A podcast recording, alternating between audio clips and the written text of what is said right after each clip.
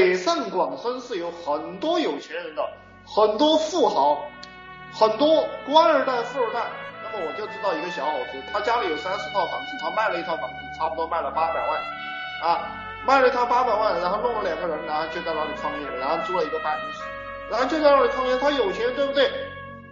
那么你像我们这种人，营销他，兄弟拿一百万出来，老子帮你干公司，对不对？你拿一百万出来，你听我的，你这个公司很快就干起来了。去营销他们，一百万一年就是这个样子。那么我们确确实实也能帮到他。